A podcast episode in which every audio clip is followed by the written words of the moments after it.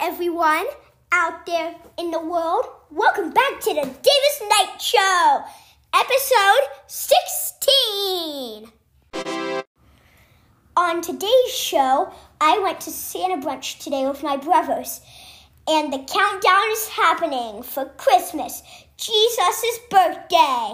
Just as a reminder to please donate to the Davis Knight Show and my charity, Hope for More. I am really trying hard to reach my goal of $1,500 before Christmas, and I would be honored if you would support the show and my charity. Please go to www.thedavisknightshow.com and then go to the About Us section, and you will see the link to donate. This week's shout out goes out to Miss Stacy Greeno and Miss Katie Daly. They are both educators at Lake Highland Prep School. Miss Daly is responsible for today's quote because it really made an impact on me. She said the quote when my third grade class was misbehaving.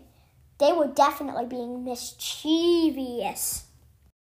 The quote is A leader always does the right thing, even when no one is watching. She probably got this quote from C.S. Lewis, who said, Integrity is doing the right thing even when no one is watching.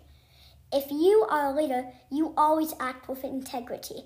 And the definition of integrity is the quality of being honest and having strong moral principles. One day, I want to be a leader, so I have to practice now. Sometimes it's hard. Now, time for the fun stuff. Are you ready to smile? Drum roll, please. Joke of the day. How did the computer save itself from drowning? Any guesses? By using a screensaver. Ha ha. I love this one. Total jad joke. And finally, the tech tip. This is a good one, especially if you're into saving moolah, money. Trade in with Apple. Turn an eligible device into credit towards a new one or recycle it for free. Apple trading is good for you and the planet.